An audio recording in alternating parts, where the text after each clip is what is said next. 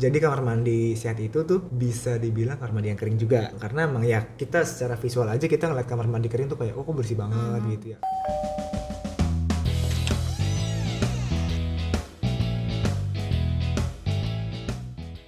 Halo kawan, balik lagi di podcast Mendekor.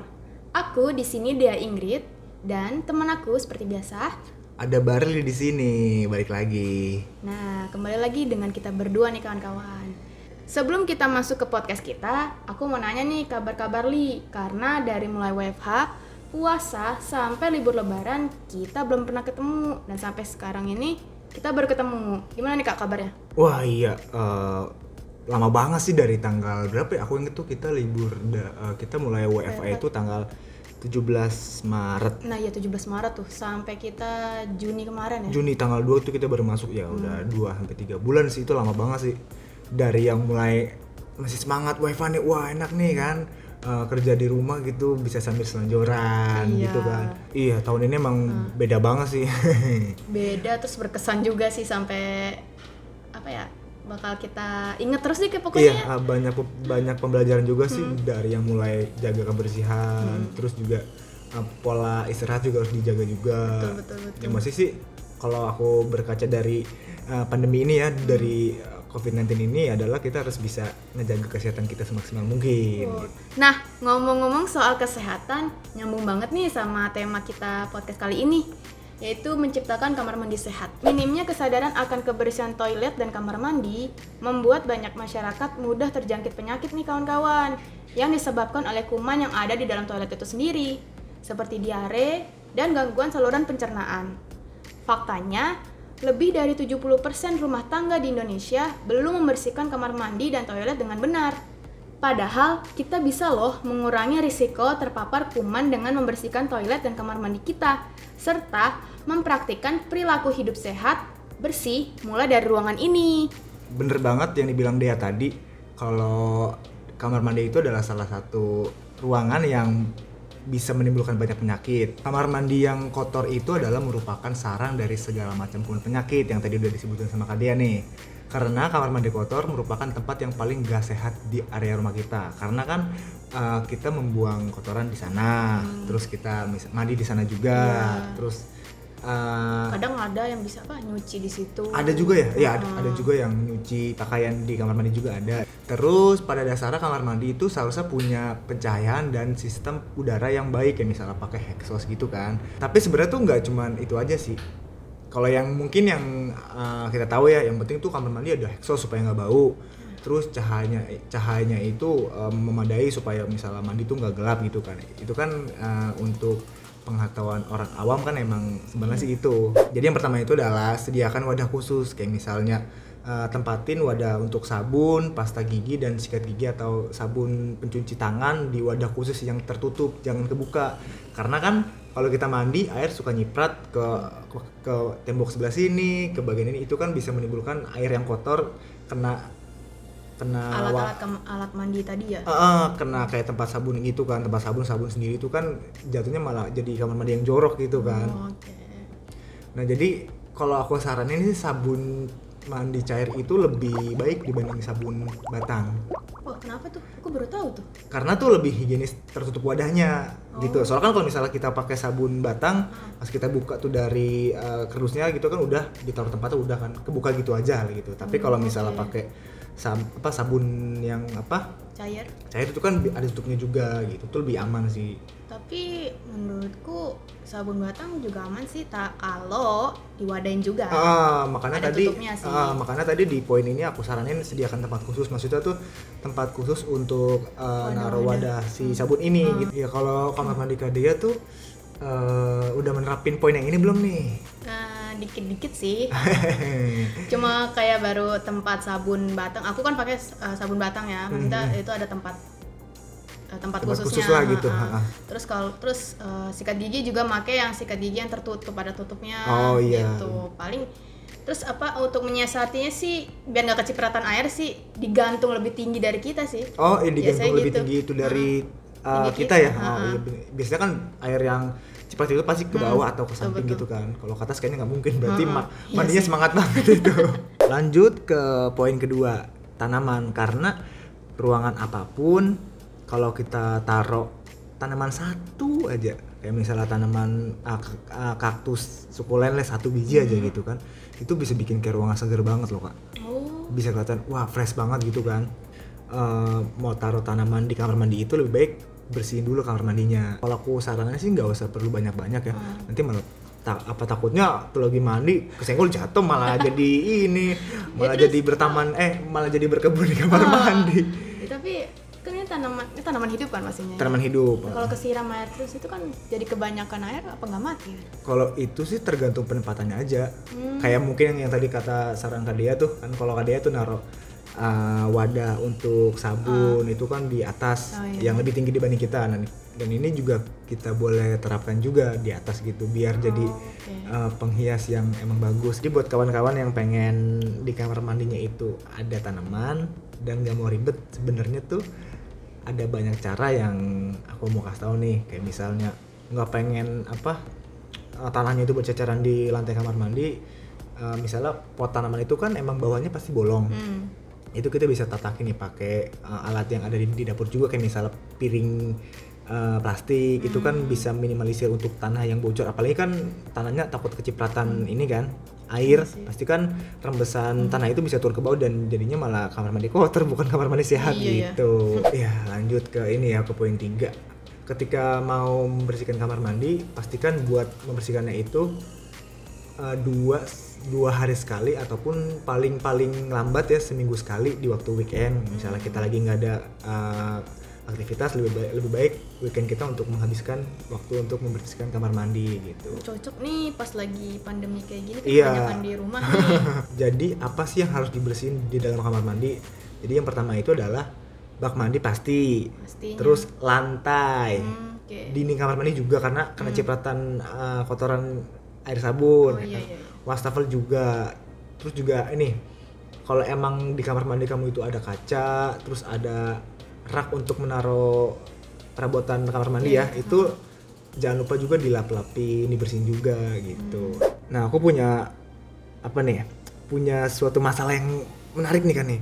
Apa kenapa lantai kamar mandi selalu kelihatan kotor gitu Hmm. walaupun kita ada kadang udah seminggu sekali bersihin atau Iya, rutin iya. tetap aja kotor gitu kan Ya iya tuh kamar mandi aku juga kayak berkerak gitu padahal. ah iya berkerak ah. Padahal ya udah sering banget dibersihin. Apalagi kan kita mandi ya kena air mulu harusnya. Kemung iya Bersih harusnya ya? kan bersih ya atau mungkin air itu emang air kotor yang dari sabun pas kita uh, mandi atau Oh. Iya sih, bisa cuci jadi muka bisa sih. jadi kan jadi ayahku tuh suka ini apa uh, eksperimen sendiri gitu Oh, bersihin lantai kamar mandi pakai uh, kandungan soda yang bener-bener sodanya tuh kuat banget gitu Hmm. dan itu kan jatuhnya malah sedikit kasar untuk uh, lantai kamar mandi kan cuman Hmm. emang alhasil tuh emang bersih banget Iya sih. selain, selain itu juga kan ada tuh kayak cairan-cairan pembersih kamar mandi yang harganya juga eh, nggak mahal juga ya. terus makanya juga nggak ribet tinggal di apa ditaburin atau di, eh bukan ditaburin sih bentuknya cairan kan. cairan Jadi tuh di, dituang aja. dituang ditunggu Di- sekitar uh-uh. setengah jam terus kita bilas gosok itu juga bisa bersih kok cuman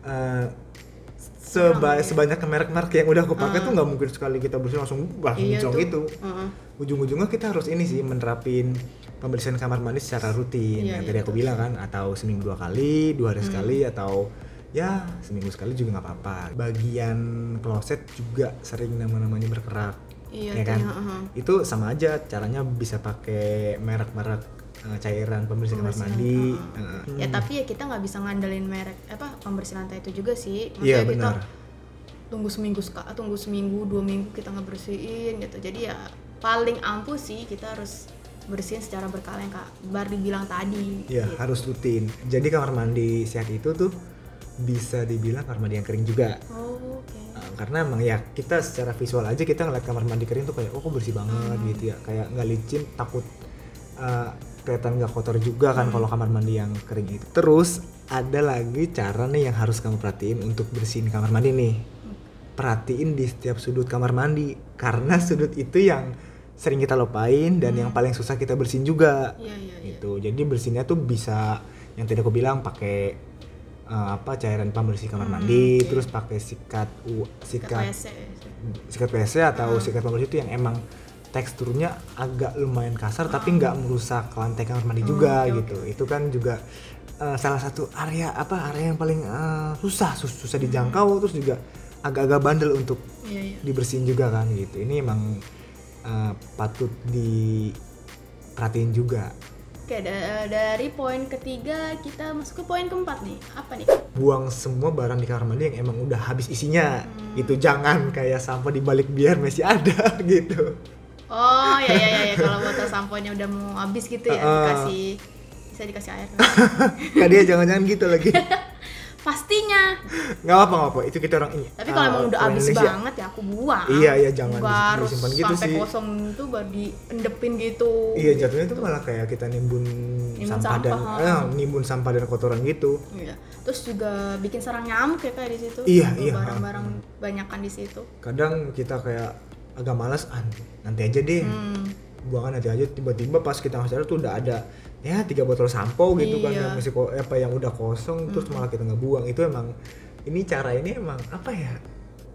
Ya paling Penting banget sih. diinget-inget terus ya gitu. Kalau misalnya yang nggak misalnya lupa ya sesekali lah seminggu sekali gitu. Ngecekin barang-barang apa aja sih yang di kamar mandi yang udah habis atau emang harus Hmm, diganti hmm, hmm, gitu. Nah, apa sih hal negatif yang ditimbulin kalau misalnya kita nimbun barang-barang yang udah emang nggak ada isinya ini? Hmm. Satu, ujung-ujungnya eh, kita kan nggak tahu kan kamar mandi itu sekotor apa dan bakterinya itu sebanyak apa. Takutnya eh, ada bakteri nempel di bekas sampo, terus lama-lama dia berkembang biak, kan kita nggak tahu kan. Nah, aku pengen nanya sama Kak Dea nih. Biasanya Kak Dea ngebersihin kamar mandi itu waktunya berapa lama? Maksudnya gini, di luar ngomongin pandemi corona ya Ah, oke eh, waktu untuk membersihkan kamar mandi itu kapan? ya biasanya sih seminggu sekali sih kak aku ngebersihin ngebersihin semua semuanya ya kayak bersihin lantai gitu pak dinding-dinding paling seminggu sekali gitu kalau untuk buang-buang ke tempat barang sih ya seingat aku aja sih gitu Oh, atau sehabisnya aja? Ah, oke. sehabisnya gitu tapi kalau misalnya ada sampah-sampah kayak saset sampah saset atau sabun sabun muka gitu yang nggak udah habis ya aku langsung buang sih sebisa mungkin aku harus buang langsung buang gitu Ya karena emang yang udah kita bahas di poin yang sebelumnya ya. Itu emang sampah-sampah ini tuh emang bisa nimbulin banyak-banyak Hmm. penyakit gitu, makanya penting banget. Gitu. Ya kalau aku sih bersihin kamar mandi sama sih sama kayak Kak Dea seminggu seminggu sekali. Ah. Oke. Dan poin yang kelima ini adalah kalau bisa Hmm. jangan keringin handuk di dalam kamar mandi Kak Dea. wah kenapa tuh Karena kan eh, kita gini loh, habis mandi Heeh. udah bersih nih ya kita Iya. mikirnya kan sudah bersih kan Heeh. Eh, terus kita handukan handuk handuk itu kan basah lembab. Tahu dong Oh, kalau iya, lembab iya. itu tuh bisa nimbulin apa? Misalnya ntar ada nyamuk atau ada penyakit juga. Jamur tuh. Iya jamur juga bisa. Hmm. nah kamar mandi itu kan emang mungkin kalau yang ada hexosnya mungkin emang eh, bisa Hmm. Terbantu ya? bisa terbantu. Cuman kalau yang emang nggak ada kan itu mau kering tuh dari mana Iya, iya. gitu. Heeh. Nah, makanya nih eh, aku saranin lebih baik taruh di luar kamar mandi. Entah itu di bagian depan kamar mandi atau mungkin di lantai dua yang emang punya ruang jemur baju gitu kan emang paling bagus. Karena emang kalau bisa kita pakai handuk jangan pakai handuk yang basah gitu. Satu menurut aku agak, agak aneh sih pakai handuk yang basah gitu. Hmm. ya sebisa mungkin dijemur di luar ya kak ya. Ya kena di- sinar kena matahari sinar matahari gitu kan kena udara udara alami gitu. Hmm. Nah yang tadi Kadia bilang kalau misalnya handuk basah itu kan bisa eh, apa lembab, terus bisa nimbulin penyakit juga, bahkan bisa sampai jamuran juga tuh bahaya banget kan. Tapi ada hal yang emang paling cepat paling cepat kejadian kalau misalnya kita apa ngegantung handuk di dalam kamar mandi. Hmm. Pastinya itu bikin handuk bau Hmm, iya sih ya kan bikin anduk bau terus juga eh, menyebab ini aku juga baru tahu nih setelah baca-baca informasi kita pakai handuk basah itu bisa nyebabin ini eh, jerawat pada bagian tubuh gitu. oh gitu. Iya ini sampai sedetail itu ternyata yang kita bahas ya. Tapi emang emang faktanya emang itu sih kayak misalnya kita sering banget habis mandi di kamar mandi gitu kan handuk ditaruh di kamar mandi yang penting Iya. ada centelannya gitu Ah. kan itu sering banget dan ternyata tuh Iya. bisa nimbulin hal ini nih yang tadi bau pasti Hmm. sama yang bisa nimbulin uh, kulit berjerawat di seputar wajah di badan juga Hmm, gitu terus aku juga mau ngasih tau nih dari mulai pemakaian handuk juga kita sebaiknya tuh ada jenjang waktunya juga. Kayak misalnya eh, lebih baik ganti handuk itu seminggu sekali. Karena kan kita tuh eh, pakai handuk aja kan misalnya sehari tuh dua kali lah. Hmm. mandi pagi sama sore kan itu ditinggal dihitung aja seminggu tuh udah berapa kali kan yang kita pakai handuk. Hmm. lebih baik lebih baik sih pakai handuk itu yang bisa diganti-ganti kayak seminggu sekali atau paling lama itu dua minggu sekali dan itu Oke. juga eh, bisa ngindarin yang namanya itu handuknya bau atau handuknya eh, sampai Jamuran, jamuran bau, gitu itu kan udah fatal banget sih kalau handuk sampai jamuran gitu kan Ih, makanya jorok. Ih, makanya lebih baik aku saranin ya seminggu atau dua minggu lah kita ganti handuk. Ada peranti handuk kita nggak cuma satu ah. gitu. In- apa jadi nggak cuma kamar mandinya doang yang sehat, tapi kitanya juga harus sehat juga dong gitu. Kalau kalian nih, gimana nih kebiasaan di kamar mandi itu suka nyantelin handuk di kamar mandi atau bawa keluar langsung dijemur di ruangan laundry atau ruangan jemur nih? Aku sih nggak pernah sih gantung langsung kamar mandi. Aku langsung bawa keluar sih. Nah itu emang bagus karena ini Atau nggak apa? nggak aku langsung jemur sih. Paling ya cantol di kamar juga. Oh. Tapi bukan di kamar mandi. Eh, Eh, tapi untungnya sih di kamar kan ada kipas jadi ya kena angin. Tapi Iya. kalau misalnya udah kan biasa biasanya buru-buru gitu misalnya. apalagi kalau telat ngantor tuh, Oh, oh. waduh, pasti Buru-buru cantolin aja gitu tapi pas udah pulang ingat oh ya dijemur langsung gitu. Oh, oke oke oke. Iya sih emang emang apa ya? Nggak susah sih caranya itu emang yang kalau tadi kita sebutin kayak cara dari cara 1 sampai 4 tuh emang nggak ada yang ribet ya. Hmm. Tergantung dari niat kita dan eh, Niat terus keseriusan kita sama rutin kita juga tuh uh-uh. harus dipakai semuanya gitu. Hmm. Ini ada poin yang keenam, menggabungkan area basah dan area yang kering. Jadi apa sih area basah itu yang ada di kamar mandi? Hmm. Jadi kalau area basah itu eh, area yang buat kita mandi gitu kan itu disebut area basah gitu. Kalau area kering itu untuk kita buang air, terus cuci muka, sikat gigi gitu. Itu emang kalau bisa kalau bisa ya itu dipisahin kayak misalnya oke kita mandi di kamar mandi terus kita sikat giginya itu di luar kamar mandi atau ada wastafel di depan di samping pintu kamar mandi itu kan emang jadi ada dua area nih. Area yang basah sama area kering itu emang penting juga gitu. Fungsi dari memisahkan area ini tuh adalah untuk mengurangi kelembapan di kamar mandi gitu. Jadi nggak nggak aktivitas yang berbau air itu di kamar mandi semua gitu. Jadi lumayan untuk mengurangi kelembapan di dalam kamar mandi. Kalau bisa ya kawan jangan menggabungkan area basah dan area kering. Karena yang tadi aku udah sebutin tuh eh, cara ini emang bisa lumayan sih lumayan banget buat ngurangin kelembapan di kamar mandi gitu. Karena kan eh, mungkin dari ada rumah kawan yang nggak pakai exhaust walaupun areanya basah kan tuh lumayan lama keringnya tuh kalau nggak pakai exhaust kan. Nah jadi kan mau nggak mau untuk meminim- meminimalisir kelembapan udara harus uh, pakai cara ini ya kan jangan gabungin area basah sama area kering gitu. oke lanjut nih ya Kak Dea. nih ini ada apa ya eh, poin yang jangan meletakkan kloset di hadapan pintu Eh, sudut pandang dari ruangan kamar mandi nih Oke. biar kelihatan tetap bagus kamar mandinya itu kalau bisa pakai kloset itu jangan pas banget di depan pintu kayak misalnya di depan pintu kita itu pas kita buka pintu ya Hmm. itu misalnya wastafel terus ke, ke kiri dikit tuh baru klosetnya itu kan jadi nggak ini sih jadi nggak kelihatan gimana gitu karena kalau kita ngomongin tuh kloset kan salah satu eh, benda yang Hal yang- benda atau hal yang agak kotor lah gitu Terus Kan- ya privacy. Ah, ah, Terus juga benar. privacy juga ya. Privacy banget Ah. kan. Dia kawan tadi 7 poin yang udah kita bahas. Aku review lagi ya. Eh, poin pertama itu adalah sediain wadah khusus untuk alat-alat kamar mandi kamu kayak sabun, pasta gigi atau alat pencuci tangan. Yang kedua itu fungsikan tanaman untuk bikin ruangan ini jadi lebih segar. Oke. Terus yang ketiga yang paling gampang nih, selalu bersihkan kamar mandi rutin, minimal seminggu sekali, minimal lah seminggu, seminggu sekali.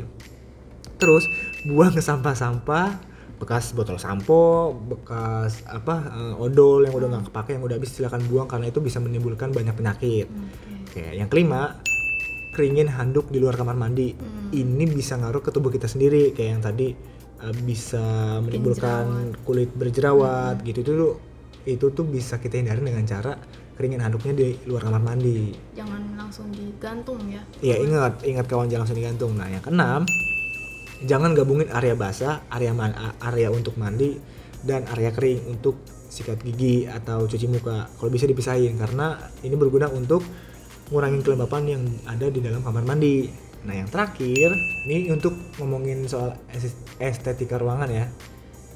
Eh, kamu bisa rubah kalau emang kebetulan kloset kamu itu pas banget menghadap ke pintu untuk sedikit digeser aja biar pas orang ngebuka pintu kamar mandi nggak langsung eh, kloset gitu. Nah itu dia 7 poin tentang cara menciptakan kamar mandi sehat dari Kak Barli. Terima kasih yang sudah mendengarkan kami ya. Jangan lupa buat pantengin podcast kita di Spotify di Tentang Mendekor. Silakan share juga ke teman-teman kamu, keluarga, ataupun sahabat ya. Pastiin kamu juga udah follow podcast kita ya di Spotify supaya nggak ketinggalan episode-episode kita selanjutnya. Bye-bye. Bye-bye.